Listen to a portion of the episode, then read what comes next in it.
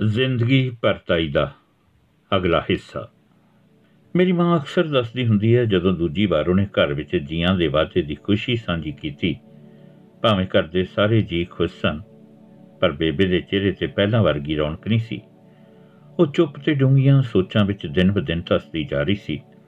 ਮੇਰੀ ਮਾਂ ਨੂੰ ਆਪਣੀ ਮਾਂ ਵਰਗੀ ਸੱਸ ਦੇ ਚਿਹਰੇ ਤੇ ਛਾਰੀ ਬੇਮੌਸਮੀ ਉਦਾਸੀ ਬੜੀ ਅਜੀਬ ਲੱਗ ਰਹੀ ਸੀ, ਕਿਉਂਕਿ ਉਹ ਆਪਣੇ ਸਹੁਰੇ ਘਰ ਵਿੱਚ ਇਸ ਤਰ੍ਹਾਂ ਰਚ-ਮਿਚ ਗਈ ਸੀ ਕਿ ਹਰੇਕ ਜੀ ਦੇ ਮਨ ਦੀ ਖੁਸ਼ੀ, ਗਮੀ, ਨਮੋਸ਼ੀ, ਖਾਮੋਸ਼ੀ ਦੀਆਂ ਤਿਆਂ ਨੂੰ ਉਸ ਦੇ ਚਿਹਰੇ ਤੋਂ ਬਖੂਬੀ ਪੜ ਲੈਂਦੀ ਸੀ।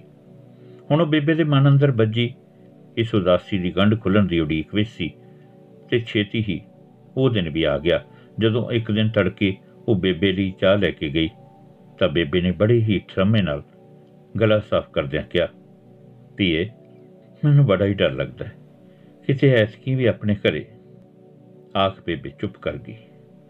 ਕੀ ਬੇਜੀ? ਕੀ ਆਪਣੇ ਘਰੇ? ਆਖਦੀ ਹੋਈ ਮੇਰੀ ਮਾਂ ਮੁੜ ਚੁੱਪੀ ਨੂੰ ਟੁੱਟਦੇ ਹੋਏ ਵੇਖਣ ਲੱਗੀ।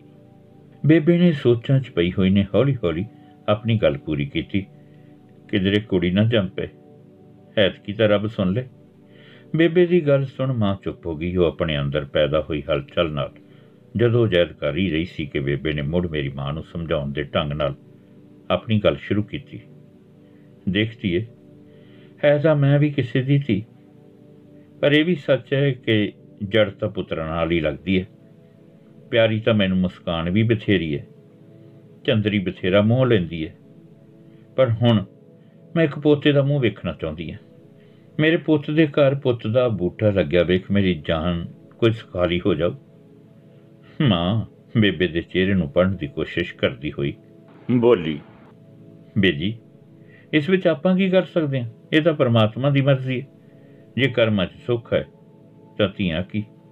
ਤੇ ਪੁੱਤ ਕੀ? ਜੇ ਕਰਮਾਂ 'ਚ ਸੁੱਖ ਨਹੀਂ, ਤਾਂ ਚਾਰ ਚਾਰ ਪੁੱਤਾਂ ਦੇ ਮਾਪੇ ਵੀ ਧੱਕੇ ਖਾਂਦੇ। ਆਪਾਂ ਵੇਖਦੇ ਹੀ ਆ ਇਹ ਕਿਹੜਾ ਬੰਦੇ ਦੇ ਆਪਣੇ ਹੱਥ ਵਸਦੀ ਗੱਲ ਹੈ? ਬੇਬੇ ਆਪਣੀਆਂ ਬੁੱਢੀਆਂ ਅੱਖਾਂ ਨਾਲ ਮੇਰੀ ਮਾਂ ਦੇ ਚਿਹਰੇ ਨੂੰ ਨੀਝ ਲਾ ਕੇ ਵੇਖਦੀ। ਧੀਏ, ਕੋਸ਼ਿਸ਼ ਕਰਨ ਚ ਹਰਜੀ ਕੀ ਹੈ? ਆਪਣੇ ਕੋਲ ਹੀ ਤਾਂ ਹੈ ਪਿੰਡ ਗੜੀ। ਉੱਥੇ ਬਾਬਾ ਮੁੰਡਾ ਹੋਣ ਦੀ ਸ਼ਰਤੀਆ ਦਵਾਈ ਦਿੰਦਾ ਆ ਤੂੰ ਤੜਕੇ ਜਾ ਗੁਰਬਖਸ਼ ਸਿੰਘ ਨਾਲ। ਉਹ ਖਾ ਨੇਮ ਨਾਲ। ਦੇਖੀ ਵਾਹਿਗੁਰੂ ਨੇ ਚਾਹਿਆ ਤਾਂ ਮੁੰਡਾ ਹੀ ਹੋਊ ਐਤ ਕੀਤਾ ਆਪਣੇ ਪਿੰਡ ਦੀਆਂ ਕਿੰਨੀਆਂ ਨੇ ਖਾਧੀ ਹੈ ਸੁਖਨਾ ਸਾਰੀਆਂ ਪੁੱਤਾਂ 'ਚ ਖੇਡਦੀਆਂ। ਥੋੜੀ ਦੇਰ ਤਾਂ ਮੇਰੀ ਮਾਂ ਦੇ ਮੂੰਹੋਂ ਕੁਝ ਨਾ ਨਿਕਲਿਆ। ਉਹ ਸੋਚੀ ਪੈ ਗਈ ਕਿ ਕੀ ਕਰੇ। ਫਿਰ ਆਪਣੀ ਸੱਸ ਦਾ ਦਿਲ ਰੱਖਣ ਲਈ, ਠੀਕ ਹੈ ਬੇਜੀ, ਸਵੇਰੇ ਵੇਖਾਂਗੇ। ਮਾਂ ਆਪਣੇ ਕਮਰੇ 'ਚ ਸੋਚਾਂ ਦੀਆਂ ਤੰਦਾਂ ਚੁਲਝ ਗਈ। ਜਦੋਂ ਮੇਰੀ ਮਾਂ ਨੇ ਆਪਣੇ ਮਨ ਦਾ ਬਾਲ ਮੇਰੇ ਪਿਓ ਕੋਲ ਕੱਢਿਆ, ਉਹ ਗੁੱਸੇ ਜੇ ਨਾਲ ਬੇਬੇ ਦੇ ਕਮਰੇ ਵੱਲ ਹੋ ਤੁਰਿਆ। ਉਹਦੇ ਚਿਹਰੇ ਤੇ ਗੁੱਸੇ ਦੀਆਂ ਲਕੀਰਾਂ ਉੱਭਰੀਆਂ ਵੇਖ ਮਾਂ ਨੇ ਉਹਦੀ ਬਾਹ ਫੜ ਲਈ ਤੇ ਪਿਆਰ ਨਾਲ ਸਮਝਾਉਂਦੀ ਹੋਈ, ਆ ਛੱਡੋ ਜੀ, ਸਿਆਣਿਆਂ ਦੀ ਰੀਜੀ ਹੁੰਦੀ ਹੈ ਪੋਤੇ ਦੀ। ਜੇ ਤੁਸੀਂ ਮੇਰੇ ਨਾਲ ਹੋ ਤਾਂ ਮੈਨੂੰ ਹੁਣ ਹੋਰ ਕੋਈ ਚਿੰਤਾ ਨਹੀਂ, ਆਪੇ ਮਾਲਕ ਭਲੀ ਕਰੂ। ਨਾਲੇ ਹਰ ਬੱਚਾ ਆਪਣੇ ਭਾਗ ਆਪਣੇ ਨਾਲ ਲੈ ਕੇ ਆਉਂਦਾ ਹੈ। ਅਗਲੇ ਦਿਨ ਮੇਰੇ ਮਾਪਿਓ ਦੋਵੇਂ ਬੇਬੇ ਦੇ ਪੈਰੀਂ ਹੱਥ ਲਾ ਤੜਕੇ ਹੀ ਘਰੋਂ ਤੁਰ ਪਏ। ਬੇਬੇ ਦੇ ਮੂੰਹੋਂ ਸੀਸਾਂ ਦੇ ਫੁੱਲ ਕਿਨ ਲੱਗੇ, ਉਹ ਖੁਸ਼ੀ ਨਾਲ ਝੂਮ ਉੱਠੀ। ਇਹ ਸੋਚ ਕੇ ਕਿ ਇਸ ਵਾਰ ਤਾਂ ਪੋਤੇ ਦਾ ਮੁਖ ਚੁੰਮੋ। ਬੇਬੇ ਦੇ ਕੰਨਾਂ ਵਿੱਚ ਅਣਜੰਮੇ ਪੋਤੇ ਦੀਆਂ ਕਿਲਕਾਰੀਆਂ ਗੂੰਜਣ ਲੱਗੀਆਂ। ਉਹ ਚਿਹਰੇ ਦੀਆਂ ਚਿੰਤਾਵਾਂ ਭਰੀਆਂ ਲਕੀਰਾਂ ਮੁਸਕਰਾਟ ਦੀਆਂ ਲਹਿਰਾਂ ਵਿੱਚ ਤਬਦੀਲ ਹੁੰਦਿਆਂ ਦੇਰ ਨਾ ਲੱਗੀ। ਉਹ ਸੋਚ ਰਹੀ ਸੀ ਕਿ ਉਸਦੇ ਪੁੱਤ ਨੂੰ ਦਵਾਈ ਲੈਣ ਲਈ ਨਾਲ ਦੇ ਪਿੰਡ ਗਏ ਨੇ, ਪਰ ਮੇਰੇ ਮਾਪੇ ਦੋਵੇਂ ਪਿੰਡ ਦੇ ਗੁਰਦੁਆਰਾ ਸਾਹਿਬ ਮੱਥਾ ਟੇਕ ਵਾਪਸ ਆ ਗਏ।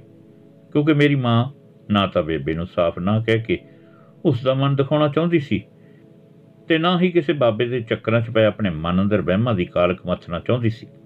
ਬੇਬੇ ਨੇ ਹੁਣ ਕਿਤੇ ਜਾ ਕੇ ਸੁੱਖ ਦਾ ਸਾਹ ਲਿਆ ਉਸ ਨੂੰ ਪੱਕਾ ਯਕੀਨ ਹੋ ਗਿਆ ਕਿ ਇਸ ਵਾਰ ਇਸ ਘਰ ਵਿੱਚ ਪੋਤਾ ਉਹਦੀ ਗੋਦੀ ਵਿੱਚ ਖੇਡਣ ਵਾਲਾ ਹੈ। ਬੇਬੇ ਮੈਨੂੰ ਬੜੀ ਲਾਡ ਨਾਲ ਪੁੱਛਦੀ, ਆਪਣੇ ਕੋਠੇ ਤੇ ਕੀ ਹੈ? ਚਿੜੀ ਕੇ ਕਾਂ? ਜਦੋਂ ਮੈਂ ਆਪਣੀ ਤੋਤਲੀ ਦੀ ਆਵਾਜ਼ ਵਿੱਚ ਚਿੜੀ ਆਖਦੀ, ਤਾਂ ਮਨ ਟੁੱਟ ਕੇ ਪੈ ਜਾਂਦੀ। ਨੀ ਰੱਜੀ ਨਹੀਂ ਅਜੇ ਚਿੜੀਆਂ ਨਾਲ। ਕਹਿ ਕਾਂ ਹੈ ਕਾਂ। ਮੈਂ ਭੋਲਾ ਜਿਹਾ ਮੂੰਹ ਬਣਾ ਕੇ ਆਖਦੀ, ਬੇਬੇ, ਕਾਂ ਤੋਂ ਤਾਂ ਮੈਨੂੰ ਡਰ ਲੱਗਦਾ ਠੋਂਗ ਮਾਰ ਕੇ ਰੋਟੀ ਲੈ ਜਾਂਦਾ ਤੇ ਚਿੜੀ ਤਾਂ ਵਿਚਾਰੀ ਕਿਸੇ ਨੂੰ ਕੁਝ ਨਹੀਂ ਕਹਿੰਦੀ। ਉਂਝ ਵੀ ਜਦ ਕਾਂ ਰੌਲਾ ਪਾਉਂਦਾ ਉਦੋਂ ਤਾਂ ਤੂੰ ਆਪ ਗੁੱਸੇ ਨਾਲ ਕਹਿੰਦੀ ਹੁੰਨੀ ਐ ਕਿਤੇ ਕਾਂਵਾਂ ਰੌਲੀ ਪਾਈ ਆ। ਹੁਣ ਤੈਨੂੰ ਕਾਹ ਤੇ ਕਾਂ ਸੋਹਣਾ ਲੱਗਦਾ ਮੈਨੂੰ ਤਾਂ ਚਿੜੀ ਉਹ ਸੋਹਣੀ ਲੱਗਦੀ ਐ ਚਿੰਚੀ ਕਰਦੀ। ਮੈਨੂੰ ਥੋੜਾ ਥੋੜਾ ਯਾਦ ਹੈ ਬੇਬੇ ਆਪਣੇ ਮੱਥੇ ਤੇ ਉੜੀਆਂ ਪਾ ਧੱਕੇ ਨਾਲ। ਕਾਂ ਕਹਾ ਕੇ ਸਾਹ ਲੈਂਦੀ, ਕਦੇ ਕਦੇ ਮੈਨੂੰ ਪੁਚਕਾਰਦੀ, ਪੁੱਤ, ਤੈਨੂੰ ਚੀਜ਼ਾਂ ਲੈ ਕੇ ਦੂੰ ਇੱਕ ਵਾਰ ਕਹਿ, ਮੇਰਾ ਪੁੱਤ ਕਹਿ, ਆਪਣੇ ਕੋਠੇ ਤੇ ਕਾਂ ਹੈ ਕਾਂ। ਬੇਬੇ ਦੀ ਪਿਆਰ ਭਰੀ ਚੀਜ਼ੀ ਵਾਲੀ ਗੱਲ ਸੁਣ ਕੇ ਮੈਂ ਝਟ ਮੰਨ ਜਾਂਦੀ ਤੇ ਉੱਚੀ ਉੱਚੀ ਆਖਦੀ ਸਾਹ ਨਾ ਲੈਂਦੀ, ਆਪਣੇ ਕੋਠੇ ਤੇ ਕਾਂ ਹੈ ਕਾਂ। ਮੇਰੇ ਮੂੰਹੋਂ ਕਾਂ ਦਾ ਨਾਂ ਸੁਣ। ਬੇਬੇ ਘੜੀ ਮੁੜੀ, ਮੇਰਾ ਮੱਥਾ ਚੁੰਮਦੀ ਤੇ ਲਾਡਲ ਡੋਂਦੀ ਹੋਈ ਕਹਿੰਦੀ, ਧੀਏ, ਕਾਂ ਹੀ ਐਸ ਕੀਤਾ ਆਪਣੇ ਕੋਠੇ ਤੇ ਦੇਖੀ ਤੇਰਾ ਵੀਰਾ ਆਊ, ਫਿਰ ਰਖੜੀ ਬੰਨਿਆ ਕਰੀ ਆਪਣੇ ਵੀਰੇ ਦੇ। ਮੈਂ ਸੋਚਾਂ ਵਿੱਚ ਪੈ ਜਾਂਦੀ, ਕਿੱਥੋਂ ਆਉਣਾ ਮੇਰੇ ਵੀਰੇ ਨੇ? ਮੈਂ ਆਪਣੇ ਭੋਲੇ ਜੇ ਮਨ ਅੰਦਰ ਉਗੇ ਸਵਾਲ, ਬੇਬੇ ਮੂਰੇ ਭੋਲਾ ਜਿਹਾ ਮੂੰਹ ਬਣਾ ਕੇ ਦੁਹਰਾਉਂਦੀ ਰਹਿੰਦੀ। ਬੇਬੇ, ਕਦੋਂ ਆਉਣਾ ਮੇਰੇ ਵੀਰੇ ਨੇ? ਕਿਹਦੇ ਨਾਲ ਆਉਣਾ? ਮੇਰੇ ਮਾਸੂਮ ਜੇ ਸਵਾਲ ਸਾਰਿਆਂ ਦੇ ਚਿਹਰੇ ਤੇ ਹਾਸਿਆਂ ਦੀ ਛਨਕਾਰ ਪੈਦਾ ਕਰ ਦਿੰਦੇ। ਜਿਸ ਚੰਗੇ ਦਿਨ ਦੀ ਸਭ ਤੋਂ ਉਡੀਕ ਸੀ, ਉਹ ਦਿਨ ਵੀ ਆ ਗਿਆ, ਜਦੋਂ ਮੇਰੀ ਮਾਂ ਨੇ ਸ਼ਹਿਰ ਦੇ ਸਰਕਾਰੀ ਹਸਪਤਾਲ ਵਿੱਚ ਜੰਮਣ ਪੀੜਾ ਦੇ ਅਹਿਸਾਸ ਨਾਲ ਦੋ ਚਾਰ ਹੁੰਦੀ ਹੋਈ ਨੇ ਇੱਕ ਹੋਰ ਧੀ ਨੂੰ ਦੁਨੀਆ ਦੇ ਵਿਹੜੇ ਵਿੱਚ ਜੀ ਆਇਆਂ ਆਖਿਆ, ਨਵੇਂ ਜੀ ਦੇ ਆਉਣ ਨਾਲ ਪਰਿਵਾਰ ਵਿੱਚ ਵਾਧਾ ਹੋਇਆ, ਇਸ ਵਾਰ ਤਾਂ ਕੁੜੀ ਦਾ ਨਾਂ ਸੁਣ। ਬੇਬੇ ਨੂੰ ਆਪਣੇ ਕੰਨਾਂ ਤੇ ਯਕੀਨ ਨਹੀਂ ਸੀ ਹੋ ਰਿਹਾ। ਉਹ ਠੰਡਾ ਹੌਂਕਾ ਭਰ ਕੇ, ਹੈ, ਕੁੜੀ? ਕੁੜੀ ਕਿੱਦਾਂ ਹੋ ਗਈ? ਬਾਬੇ ਤੋਂ ਦਵਾਈ ਵੀ ਖਾਧੀ ਸੀ? ਫੇਰ ਕਿਵੇਂ? ਉਹ ਦੋ ਤਿੰਨ ਦਿਨ ਚੁੱਪ ਵੱਟੀ ਮੂੰਹ ਕੁੱਟ ਕੇ ਬੈਠੀ ਰਹੀ। ਰੋਟੀ ਵੀ ਚੱਜ ਨਾਲ ਨਾ ਖਾਧੀ। ਭਾਵੇਂ ਨੀਤੂ ਭੂਆ ਤੇ ਹਰਜੋਤ ਚਾਚੇ ਨੂੰ ਤਾਂ ਪਹਿਲਾਂ ਵਰਗਾ ਹੀ ਚਾਹ ਸੀ। ਨੀਤੂ ਭੂਆ ਨੇ ਮੇਰੀ ਮਾਂ ਦੀ ਖੂਬ ਸੇਵਾ ਕੀਤੀ। ਹਰਜੋਤ ਚਾਚਾ ਵੀ ਆਪਣੇ ਨਿੱਕੇ ਮੋਟੇ ਕੰਮ ਆਪੇ ਕਰ ਲੈਂਦਾ। ਨੀਤੂ ਭੂਆ ਗੱਲੀ ਬਾਤੀ ਬੇਬੇ ਨੂੰ ਬਥੇਰਾ ਸਮਝਾਉਂਦੀ, ਮਾਂ, ਤਾਂ ਕੀ ਹੋਇਆ ਜੇ ਕੁੜੀ ਹੈ ਇਹ ਤਾਂ ਮੁਸਕਾਨ ਨਾਲੋਂ ਵੱਧ ਸੁਨੱਖੀ ਹੈ ਤੂੰ ਤਾਂ ਉਹੀ ਕਰੀ ਜਾਂਦੀ ਹੈ ਜਦੋਂ ਮੇਰੀ ਮਾਂ ਨੇ ਹਸਪਤਾਲੋਂ ਆ, ਆਪਣੇ ਰੂਹ ਦੇ ਟੋਟੇ ਨੂੰ ਬੇਬੇ ਦੇ ਪੱਲੇ ਪਾਇਆ, ਤਾਂ ਉਸ ਨਿਆਣੀ ਦਾ ਮੁਖ ਵੇਖ ਬੇਬੇ ਦੇ ਰੱਬ ਨਾਲ ਸਾਰੇ ਰੋਸੇ ਦੂਰ ਹੋ ਗਏ। ਪੋਤੀ ਤੇ ਨਿਗਾਹ ਮਾਰਦਿਆਂ ਬੇਬੇ ਦੇ ਮੱਥੇ ਦੀਆਂ ਲਕੀਰਾਂ ਬੁੱਲਾਂ ਦੀ ਮੁਸਕਾਨ ਵਿੱਚ ਬਦਲਣ ਲੱਗਿਆ ਦੇਰ ਨਾ ਲੱਗੀ। ਉਸ ਦੀਆਂ ਅੱਖਾਂ ਭਰ ਆਈਆਂ। ਲੈ ਨੀਤੂ ਇਹ ਤਾਂ ਨਿਰੀ ਤੇਰੇ ਵਰਗੀ ਹੈ ਜਦ ਤੂੰ ਹੋਈ ਸੀ। ਤੂੰ ਵੀ ਇਦਾਂ ਦੀ ਸੀ। ਨੱਕ ਦੇਖ, ਇਹਦਾ। ਬੇਬੇ ਦੀ ਗੱਲ ਸੁਣ, ਸਾਰੇ ਹੱਸ ਪਏ। ਬੇਬੇ ਆਪਣੀ ਨਵੀਂ ਜੰਮੀ ਪੋਤੀ ਵੱਲ ਨੀਝ ਲਾ ਕੇ ਵੇਖਦੀ ਹੋਈ ਆਖਣ ਲੱਗੀ, ਧੀਏ, ਆਪਣੀ ਦਾਦੀ ਨੂੰ ਮਾਫ ਕਰੀ। ਹੁਣ ਜੀ ਮੂੰਹ ਫਲਾਈ ਬੈਠੀ ਸੀ ਤੇਰੇ ਨਾਲ। ਤੂੰ ਤਾਂ ਸੱਚੀ ਮੁੱਚੀ ਬਹੁਤ ਸੋਹਣੀ ਹੈ ਮੈਂ ਬੇਬੇ ਵੱਲ ਵੇਖਦੀ ਹੋਈ ਰੋਸੇ ਜੇ ਨਾਲ, ਬੇਬੇ, ਮੈਂ ਨਹੀਂ ਸੋਹਣੀ? ਬੇਬੇ ਝਟ ਮੈਨੂੰ ਬਾਹ ਫੜ ਆਪਣੇ ਕਲਾ ਵਿੱਚ ਲੈਂਦੀ ਹੋਈ ਆਖਣ ਲੱਗੀ, ਲੈ ਪੁੱਤ ਤੁਸੀਂ ਤਾਂ ਦੋਵੇਂ ਹੀ ਬਹੁਤ ਸੋਹਣੀਆਂ ਹੋ। ਇਹ ਗੱਲ ਸੁਣ ਮੇਰੀ ਮਾਂ ਦੇ ਕਲੇਜੇ ਤੇ ਧਰਿਆ ਵੱਡਾ ਭਾਰ ਲੱਥ ਗਿਆ। ਨੀਤੂ ਭੂਆ ਨੇ ਬੜੇ ਚਾਵਾਂ ਨਾਲ ਆਪਣੀ ਭਤੀਜੀ ਦਾ ਨਾਂ ਖੁਸ਼ੀ ਰੱਖਿਆ। ਸਾਰਾ ਘਰ ਮੇਰੀ ਭੈਣ ਖੁਸ਼ੀ ਤੇ ਮੇਰੇ ਬੋਲਾਂ ਨਾਲ ਚੈੱਕਣ ਲੱਗਿਆ। ਅਸੀਂ ਦੋਵੇਂ ਭੂਆ ਤੇ ਚਾਚੂ ਦੀ ਜਾਨ ਬਣ ਗਈਆਂ। ਬੇਬੇ ਸਾਨੂੰ ਦੋਵਾਂ ਨੂੰ ਨਿਹਾਰਦੀ ਰਹਿੰਦੀ ਤੇ ਉਸ ਦੇ ਮੁਖ ਚੋਂ ਹਰ ਵੇਲੇ ਸੀਸਾਂ ਦੇ ਫੁੱਲ ਕਿਰਦੇ ਰਹਿੰਦੇ। ਨੀਤੂ ਭੂਆ ਆਪਣੀ ਪਰਜਾਈ ਨਾਲ ਹਰ ਕੰਮ ਵਿੱਚ ਭੱਜ-ਭੱਜ ਕੇ ਹੱਥ ਪਟਾਉਂਦੀ ਸਮੇਂ ਦੀ ਚੱਕਰੀ ਇੰਨੀ ਤੇਜ਼ੀ ਨਾਲ ਘੁੰਮ ਰਹੀ ਸੀ ਕਿ ਨੀਤੂ ਭੂਆ ਨੇ ਕਦੋਂ 12 ਕਰ ਲੀਆਂ ਪਤਾ ਵੀ ਨਾ ਲੱਗਿਆ। ਮੈਂ ਸਕੂਲ ਜਾਣ ਲੱਗੀ ਤੇ ਖੁਸ਼ੀ ਆਪਣੀ ਤੋਤਲੀ ਜ਼ੁਬਾਨ ਨਾਲ ਘਰ ਵਿੱਚ ਚਾਂਗੀਆਂ ਪਾਉਂਦੀ, ਘੁੰਮਦੀ ਰਹਿੰਦੀ। ਬੇਬੇ ਚਾਹੁੰਦੀ ਸੀ ਕਿ ਉਹ ਛੇਤੀ ਤੋਂ ਛੇਤੀ ਨੀਤੂ ਭੂਆ ਦੇ ਹੱਥ ਪੀਲੇ ਕਰ ਆਪਣੀ ਜ਼ਿੰਮੇਵਾਰੀ ਤੋਂ ਥੋੜੀ ਹਲਕੀ ਹੋਵੇ। ਉਹ ਆਪਣੀ ਸਿਹਤ ਨੂੰ ਵੇਖ ਝੂਰਦੀ ਤੇ ਆਖਦੀ, ਖਬਰੇ, ਕਦੋਂ ਮੇਰੀ ਫੂਕ ਜੀ ਨਿਕਲ ਜਾਵੇ? ਜਿਉਂਦੇ ਜੀ ਆਪਣੀ ਧੀ ਦਾ ਘਰ ਵਸਿਆ ਵੇਖਣ ਦੀ ਤਾਂ ਕਿਧਰੇ ਅਧੂਰੀ ਨਾ ਰਹਿ ਜਾਏ। ਹਰਜੋਤ ਚਾਚੇ ਨੇ ਵੀ ਬੀਏ ਕਰ ਲਈ। ਤੇ ਨੌਕਰੀ ਲਈ ਕਿਤੇ ਨਾ ਕਿਤੇ ਫਾਰਮ ਭਰਦਾ ਰਹਿੰਦਾ। ਉਹ ਆਪਣੇ ਵੱਡੇ ਵੀਰੇ ਦੇ ਸਿਰ ਤੇ ਲੱਦੀ ਜ਼ਿੰਮੇਵਾਰੀ ਦੀ ਪੰਡ ਦਾ ਹਿੱਸਾ ਵਡਾਉਣਾ ਚਾਹੁੰਦਾ ਸੀ। ਉਹ ਮੁੰਡਿਆਂ ਦੀਆਂ ਢਾਣੀਆਂ ਤੋਂ ਦੂਰ ਹੀ ਰਹਿੰਦਾ। ਉਹਨੂੰ ਆਪਣੇ ਪਿਓ ਵਰਗੇ ਭਰਾ ਤੇ ਭਰਜਾਈ ਨਾਲ ਅੰਤਾਂ ਦਾ ਮੋਹ ਸੀ ਤੇ ਕਦੇ ਸੁਪਨੇ ਵਿੱਚ ਵੀ ਉਹਨਾਂ ਨੂੰ ਦੁਖੀ ਨਹੀਂ ਸੀ ਵੇਖ ਸਕਦਾ। ਮੇਰੀ ਮਾਂ ਦੇ ਪੈਰ ਮੁੜ ਤੋਂ ਭਾਰੀ ਹੋਣ ਨਾਲ ਬੇਬੇ ਦੀ ਵੀ ਮੁੜ ਪੋਤੇ ਦੀ ਆਸ ਭੱਜ ਗਈ। ਐਸ ਕੀ ਤਾਂ ਮੇਰੇ ਪਿਓ ਦੇ ਮਨ ਅੰਦਰ ਵੀ ਮੁੰਡੇ ਦੀ ਇੱਛਾ ਝਾਤੀਆਂ ਮਾਰਨ ਲੱਗੀ, ਜੋ ਕਿ ਸੁਭਾਵਿਕ ਸੀ। ਕਿਉਂਕਿ ਜਿਸ ਤਰ੍ਹਾਂ ਦੇ ਸਮਾਜ ਵਿੱਚ ਅਸੀਂ ਰਹਿ ਰਹੇ ਹਾਂ, ਹਰ ਆਮ ਇਨਸਾਨ ਦੀ ਇੱਕ ਧੀ ਤੋਂ ਬਾਅਦ ਹੀ ਪੁੱਤ ਦੀ ਖੁਆਇਸ਼ ਉਗ ਪੈਂਦੀ ਹੈ। ਫਿਰ ਚਾਹੇ ਉਹ ਮਰਦ ਹੋਵੇ ਜਾਂ ਔਰਤ ਇੱਥੇ ਤਾਂ ਪਹਿਲਾਂ ਹੀ ਦੋ ਧੀਆਂ ਦੀ ਆਮਦ ਹੋ ਚੁੱਕੀ ਸੀ। ਇੱਕ ਦਿਨ ਗੱਲਾਂ-ਗੱਲਾਂ ਵਿੱਚ ਮੇਰੇ ਪਿਓ ਨੇ ਆਪਣੇ ਮਨ ਅੰਦਰ ਕਰਵਟ ਲੈ ਰਹੀ ਪੁੱਤ ਦੀ ਖੁਆਇਸ਼ ਦੀ ਪਰਤ ਮੇਰੀ ਮਾਂ ਅੱਗੇ ਖੋਲੀ ਦਿੱਤੀ। ਵੱਡੀ ਮਾਸੀ ਦਾ ਫੋਨ ਆਇਆ ਸੀ। ਕਹਿੰਦੀ ਸੀ, ਮੁੰਡਾ ਹੁਣ ਦੀ ਸ਼ਰਤੀਆ ਦਵਾਈ ਮਿਲਦੀ ਹੈ। ਬਾਗਾਂ ਵਾਲੇ ਤੋਂ। ਚਲੀਏ ਆਪਾਂ ਵੀ? ਵੇਖ ਲਈਏ ਇਸ ਵਾਰ। ਮੇਰੀ ਮਾਂ, ਮੇਰੇ ਪਿਓ ਦੇ ਮੂੰਹ ਮੁੰਡਾ ਹੋਣ ਦੀ ਦਵਾਈ ਵਾਲੀ ਗੱਲ ਸੁਣ ਕੇ ਸੁਣਦੀ ਹੋ ਗਈ।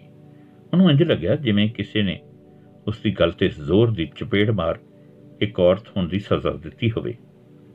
ਉਹਨੇ ਤਾਂ ਕਦੇ ਸੁਪਨੇ ਵਿੱਚ ਵੀ ਨਹੀਂ ਸੀ ਸੋਚਿਆ ਕਿ ਉਹਨੂੰ ਆਪਣੀ ਰੂਹ ਦੇ ਸਾਥੀ ਦੀ ਅਜਿਹੀ ਨਿਗਰੀ ਸੋਚ ਦਾ ਵੀ ਸਾਹਮਣਾ ਕਰਨਾ ਪੈ ਸਕਦਾ ਹੈ।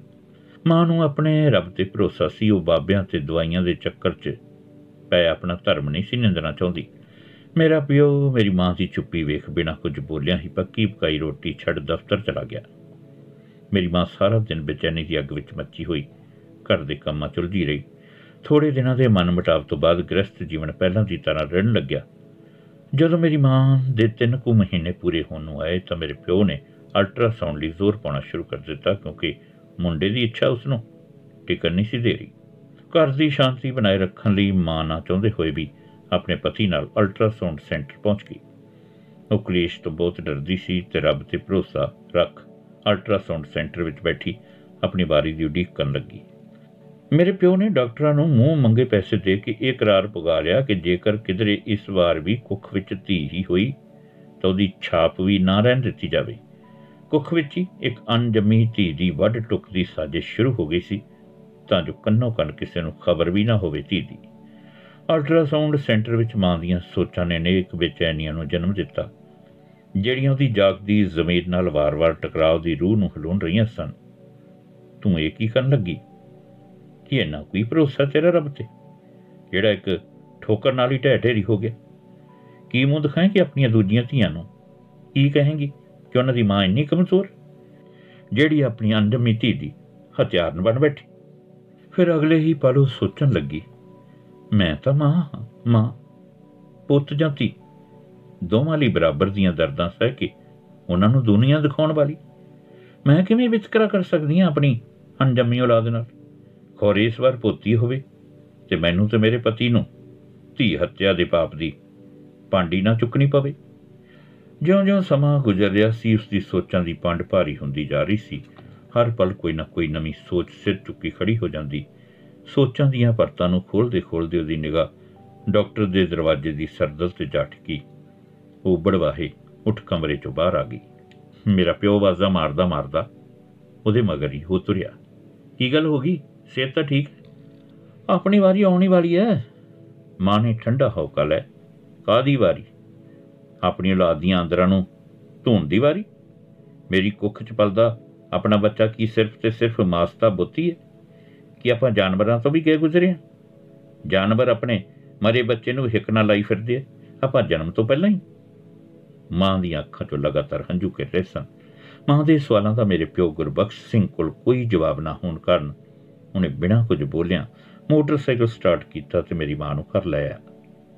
ਘਰ ਵਿੱਚ ਕਿੰਨੇ ਹੀ ਦਿਨ ਉਹਨਾਂ ਦੋਵਾਂ ਵਿਚਕਾਰ ਇੱਕ ਚੁੱਪੀ ਦੀ ਕੰਧ ਉਸਰਦੀ ਰਹੀ। ਮੇਰੀ ਮਾਂ ਆਪਣੇ ਹਮਸਫਰ ਦਾ ਇਹ ਨਵਾਂ ਰੂਪ ਬਰਦਾਸ਼ਤ ਨਹੀਂ ਕਰ ਸੀ ਪਾ ਰਹੀ। ਦੋਵਾਂ ਵਿਚਕਾਰ ਪਸਰੀ ਚੁੱਪ ਦਾ ਖੜਾਕ ਬੇਬੇ ਨੂੰ ਬਹੁਤ ਬੇਚੈਨ ਕਰਨ ਲੱਗਾ। ਉਹ ਦੋਹਾਂ ਦੇ ਰਿਸ਼ਤਿਆਂ ਵਿਚਕਾਰ ਉਸਰੀ ਕੰਧ ਲਈ ਕਿਤੇ ਨਾ ਕਿਤੇ ਖੁਦ ਨੂੰ ਵੀ ਜ਼ਿੰਮੇਵਾਰ ਸਮਝ ਰਹੀ ਸੀ। ਉਹ ਚਾਹੁੰਦੀ ਸੀ ਕਿ ਦੋਵੇਂ ਜੀ ਪਹਿਲਾਂ ਦੀ ਤਰ੍ਹਾਂ ਹੱਸਣ ਖੇਡਣ, ਪਹਿਲਾਂ ਵਾਂਗੂ ਘਰ ਵਿੱਚ ਦੋਹਾਂ ਦੇ ਹਾਸਿਆਂ ਦੀ ਛਨਕਾਰ ਗੂੰਜੇ।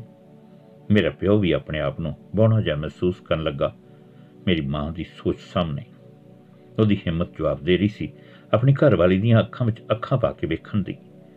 ਪਰ ਜਦੋਂ ਅਸੀਂ ਦੋਵੇਂ ਭੈਣਾਂ ਪਾਪਾ ਪਾਪਾ ਕਰਦੀਆਂ, ਉਹਦੇ ਮਗਰ ਮਗਰ ਘੁੰਮਦੀਆਂ ਤਾਂ ਉਹਦਾ ਬੜਾ ਚਿੱਤ ਕਰਦਾ ਕਿ ਉਹ ਮੇਰੀ ਮਾਂ ਵੱਲੋਂ ਦਿੱਤੀਆਂ ਇਹਨਾਂ ਸੁਗਾਤਾਂ ਲਈ ਉਸ ਅੱਗੇ ਸਿਰ ਝੁਕਾ, ਉਸ ਦਾ ਸ਼ੁਕਰੀਆ ਕਰੇ। ਆਪਣੇ ਗਲਤ ਵਤੀਰੇ ਲਈ ਮਾਫੀ ਮੰਗੇ। ਇੱਕ ਦਿਨ ਮੇਰੇ ਪਿਓ ਨੇ ਹੌਸਲਾ ਕਰ ਮੇਰੀ ਮਾਂ ਦੇ ਗਿਲੇ ਸ਼ਿਕਵੇ ਦੂਰ ਕਰਨ ਲਈ ਪਹਿਲ ਕਦਮੀ ਕੀਤੀ ਤਾਂ ਦੋਵਾਂ ਦੇ ਰੋਸੇ ਦੂਰ ਹੁੰਦਿਆਂ ਦੇਰ ਨਾ ਲੱਗੀ ਤੇ ਘਰ ਵਿੱਚ ਹਾਸਿਆਂ ਦੀ ਗੂੰਜ ਪਹਿਲਾਂ ਵਾਂਗ ਛਣਕਣ ਲੱਗੀ। ਬੇਬੇ ਦਾ ਵੀ ਸਾਹ ਵਿੱਚ ਸਾਹ ਆਇਆ। ਉਹਨੇ ਰੱਬ ਦਾ ਸ਼ੁਕਰ ਬਣਾਇਆ ਹੁਣ ਉਹਨੇ ਛੱਡ ਦਿੱਤਾ ਸੀ, ਸਾਨੂੰ ਪੁੱਛਣਾ ਕਿ ਕੋਠੇ ਉੱਤੇ ਕਾਂ ਹੈ ਜਾਂ ਚਿੜੀ? ਉਹਨੂੰ ਆਪਣੀਆਂ ਦੋਵੇਂ ਪੋਤੀਆਂ ਬਹੁਤ ਪਿਆਰੀਆਂ ਸਨ। ਆਖਰ ਉਹ ਦਿਨ ਵੀ ਆ ਗਿਆ, ਜਿਸ ਨੇ ਫੈਸਲਾ ਕਰਨਾ ਸੀ ਕੋਠੇ ਤੇ ਕਾਂ ਜਾਂ ਚਿੜੀ ਦਾ। ਇਸ ਵਾਰ ਬਖਸ਼ੀਸ਼ ਕੌਰ ਉਰਫ ਮੇਰੀ ਬੇਬੇ ਦੀ ਕਾਂ ਵਾਲੀ ਗੱਲ ਸੱਚੀ ਹੋ ਗਈ। ਹੁਣ ਸਾਰਾ ਪਰਿਵਾਰ ਖੁਸ਼ ਸੀ ਕਾਂ ਦੀ ਆਮਦ ਤੇ। ਬੇਬੇ ਦੀ ਆਸ ਤੇ ਫੁੱਲ ਖਿੜੇ ਉੱਠੇ ਸਨ। ਜਦੋਂ ਮੁੰਡਾ ਜੰਮਣ ਦਾ ਪਤਾ ਲੱਗਿਆ, ਮੇਰੇ ਪਿਓ ਦੇ ਪੈਰ ਪੁੰਜੇ ਨਹੀਂ ਸੀ ਲੱਗ ਰਹੇ ਤੇ ਬੇਬੇ ਆਪਣੀਆਂ ਪੋਤੀਆਂ ਨੂੰ ਦੁਆਵਾਂ ਦੇ ਰਹੀ ਸੀ। ਆਪਣੇ ਵੀਰੇ ਦੀ ਬਾਹ ਫੜ ਕੇ ਲਿਆਈਆਂ ਮੇਰੀਆਂ ਪੋਤੀਆਂ ਸਾਰੇ ਪਿੰਡ ਵਿੱਚ ਲੱਡੂ ਵੰਡੇ ਗਏ। ਕਿੰਨੇ ਦਿਨ ਚਾਹ ਦਾ ਮਾਹੌਲ ਬਣਿਆ ਰਿਹਾ। ਮੈਂ ਵੀ ਆਪਣੇ ਨਿੱਕੇ ਵੀਰੇ ਨੂੰ ਆਪਣੀ ਗੋਦੀ ਵਿੱਚ ਬਿਠਾਉਣ ਦੀ ਜ਼ਿੱਦ ਕਰਤੀ। ਪਰ ਬੇਬੇ ਤੇ ਮਾਂ ਡਰਦੀਆਂ ਕਿ ਕਿਧਰੇ ਮੈਥੋਂ ਡਿੱਗ ਨਾ ਪਵੇ। ਬੇਬੇ ਆਪਣੇ ਮੰਜੇ ਤੇ ਮੈਨੂੰ ਚੌਕੜੀ ਮਾਰ ਬੈਠਣ ਲਈ ਆਖਦੀ, ਤੇ ਫਿਰ ਮੇਰੇ ਨਿੱਕੇ ਜੇ ਵੀਰੇ ਨੂੰ? ਮੈਂ ਆਪਣੀ ਗੋਦੀ ਵਿੱਚ ਸੰਭਾਲ ਕੇ ਬੈਠ ਜਾਂਦੀ। ਮੈਨੂੰ ਵੇਖ ਖੁਸ਼ੀ ਵੀ ਗੁਰਬਾਜ਼ ਨੂੰ ਫੜਨ ਦੀ ਜ਼ਿੱਦ ਕਰਦੀ। ਖੁਸ਼ੀ ਨੂੰ ਜ਼ਿੱਦ ਕਰਦਿਆਂ ਵੇਖ ਸਾਰੇ ਹੱਸ ਪੈਂਦੇ। ਹੁਣ ਘਰ ਵਿੱਚ ਸਾਰਾ ਦਿਨ ਖੁਸ਼ੀ, ਗੁਰਬਾਜ਼ ਤੇ ਮੇਰੀਆਂ ਕਿਲਕਾਰੀਆਂ ਸੁਣਦੀਆਂ ਰਹਿੰਦੀਆਂ। ਨੀਤੂ ਭੂਆ ਤਾਂ ਆਪਣੇ ਭਤੀਜੇ ਦਾ ਮੱਥਾ ਚੁੰਮ-ਚੁੰਮ ਕਮਲੀ ਹੋਈ ਰਹਿੰਦੀ। ਹਰਜੋਤ ਚਾਚਾ ਵੀ ਖੁਸ਼ੀ ਵਿੱਚ ਭੱਜਿਆ ਫਿਰਦਾ। ਬੇਬੇ ਬੜੀ ਚਾਈ ਚਾਈ ਆਪਣੇ ਪੋਤੇ ਦਾ ਮੱਥਾ ਚੁੰਮਦੀ ਤੇ ਕੋਈ ਨਾ ਕੋਈ ਲੋਰੀ ਗਾਉਂਦੀ ਰਹਿੰਦੀ। ਬੇਬੇ ਆਪਣੀ ਨੂੰਹ ਨੂੰ ਸੀਸਾਂ ਦਿੰਦੀ ਨਾ ਸਕਦੀ। ਮੇਰੀ ਕੁਲ ਨੂੰ ਭਾਗ ਲਾ ਦਿੱਤੇ ਮੇਰੀ ਬਹੂ ਨੇ। ਨੀਤੂ ਭੂਆ ਨੇ ਬੜੇ ਚਾਵਾਂ ਨਾਲ ਆਪਣੇ ਭਤੀਜੇ ਦਾ ਨਾਂ ਗੁਰਬਾਜ਼ ਰੱਖਿਆ। ਨੀਤੂ ਭੂਆ ਹੱਸਦੀ ਹੋਈ ਆਖਦੀ, ਲੈ ਮਾਂ, ਤੂੰ ਕਹਿੰਦੀ ਸੀ, ਮੁਸਕਾਨ ਤੇ ਖੁਸ਼ੀ ਨੂੰ ਕਿ ਆਖੋ, ਸਾਡੇ ਕੋਠੇ ਕਾਂ ਏ। ਮਾਂ, ਕਾਂ ਦੀ ਥਾਂ ਬਾਜ਼ ਆ ਗਿਆ, ਤਿੱਖਾ ਤੇ ਤੇਜ਼, ਉਹ ਵੀ ਗੁਰੂ ਦਾ ਕੱਲਿਆ ਹੋਇਆ। ਮੈਂ ਤਾਂ ਇਹਦਾ ਨਾਂ ਗੁਰਬਾਜ਼ ਰੱਖੂੰ। ਨੀਤੂ ਭੂਆ ਦੀ ਗੱਲ ਸੁਣ ਸਾਰੇ ਹੱਸ ਪਏ ਤੇ ਬਖਸ਼ੀਸ਼ ਕੌਰ ਦੇ ਪੋਤੇ ਦਾ ਨਾਂ ਗੁਰਬਾਜ਼ ਹੀ ਸਭ ਦੇ ਮੂੰਹ ਤੇ ਚੜ ਗਿਆ ਤੇ ਕਾਗਜ਼ਾਂ ਤੇ ਵੀ।